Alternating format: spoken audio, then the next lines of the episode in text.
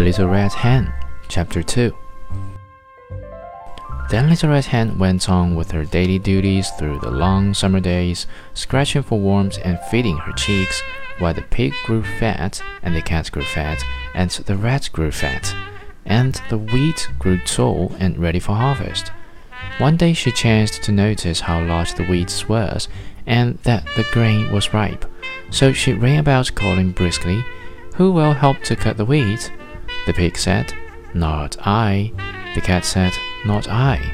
The rat said, Not I.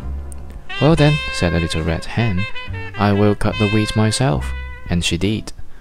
On the ground lay the nicely cut wheat, ready to be gathered and threshed. So again, in a very hopeful tone, Little Red Hen called out, Who will help to thresh the wheat? But the pig, with a grunt, said, Not I. And the cat, with a meow, said, Not I. And the rat, with a squeak, said, Not I.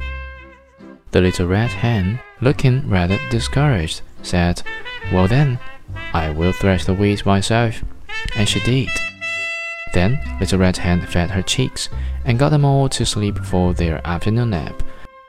Then she went back out to the barnyard and called out, Who will help carry the wheat to the mill to be ground?